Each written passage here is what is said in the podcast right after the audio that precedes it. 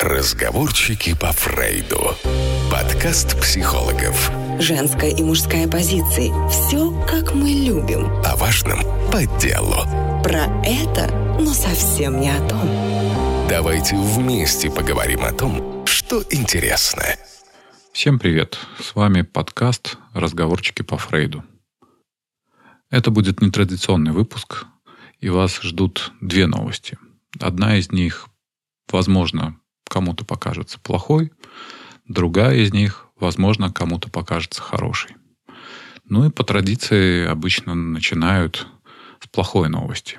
Плохая новость заключается в том, что это последний эпизод первого сезона. И этот последний эпизод первого сезона заканчиваю я один. Теперь, наверное, следует пояснить, почему я заканчиваю один, где Вероника. Ну, кстати, те слушатели, которые подписаны на наш телеграм-канал, уже немножко в курсе. Какую-то информацию они знают. Это, кстати, один из э, поводов, почему стоит подписаться на телеграм-канал. Там обычно самая актуальная и свежая информация относительно подкаста.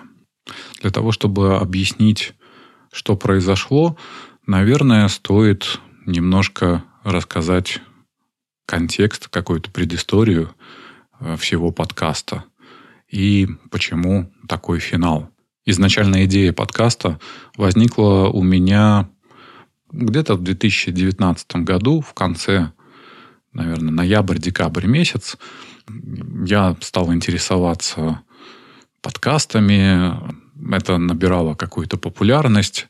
И возникла идея, почему бы не, не начать записывать подкаст. И я тогда понимал, что все-таки живой разговор всегда интереснее, нежели монолог какого-то человека, каким бы интересным он ни был. Тогда же у меня возникла идея названия подкаста «Разговорчики по Фрейду».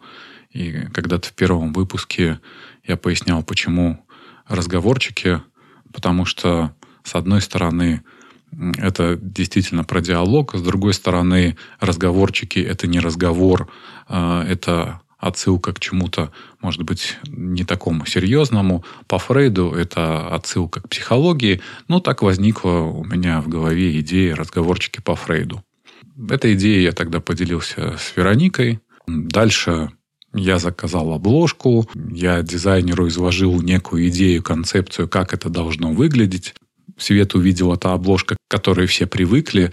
Тогда же я заказал джингл, и который сопровождал э, наши подкасты и, и все эпизоды. В начале года мы записали первый эпизод.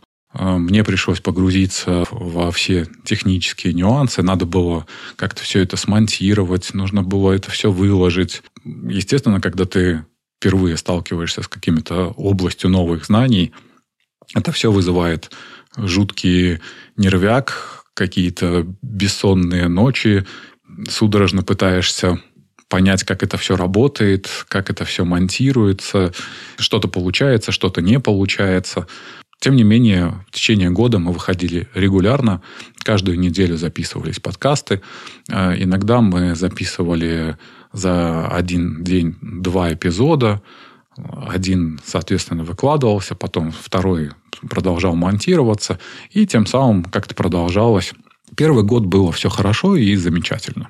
Первое разногласие у нас с Вероникой возникли примерно через год выхода подкаста, когда он набрал определенную популярность. И дальше произошли события, я бы не хотел записывать этот эпизод и уподобляться передаче «Пусть говорят», рассказывать всю внутреннюю кухню. Нам удалось преодолеть э, в какой-то степени это противоречие, хотя и не без последствий. И, может быть, самые внимательные слушатели э, что-то такое заметили, по крайней мере, на втором году существования подкаста, про то, как изменились наши роли. Мне на тот момент казалось, что самым важным а, сохранить формат. Формат подкаста, ну, потому что есть а, какая-то узнаваемость, есть какое-то привыкание. Записывать с другим человеком не самой лучшей идеей. Мы продолжали сотрудничество с Вероникой. Подкасты стали выходить реже, иногда были значительные перерывы. Во многом это было связано и в том числе и с нашими разногласиями, и с нашим желанием или нежеланием записывать подкаст. Но что-то уже на втором году существования подкаста стало происходить. В итоге через два года эти противоречия стали настолько явными, это стало отражаться и на нашем общении. Скорее, ну, как-то это общение вне рамках подкаста сводилось на нет. Затем настал 22 год. К лету стало совсем очевидным, что от наших дружеских отношений не осталось ничего.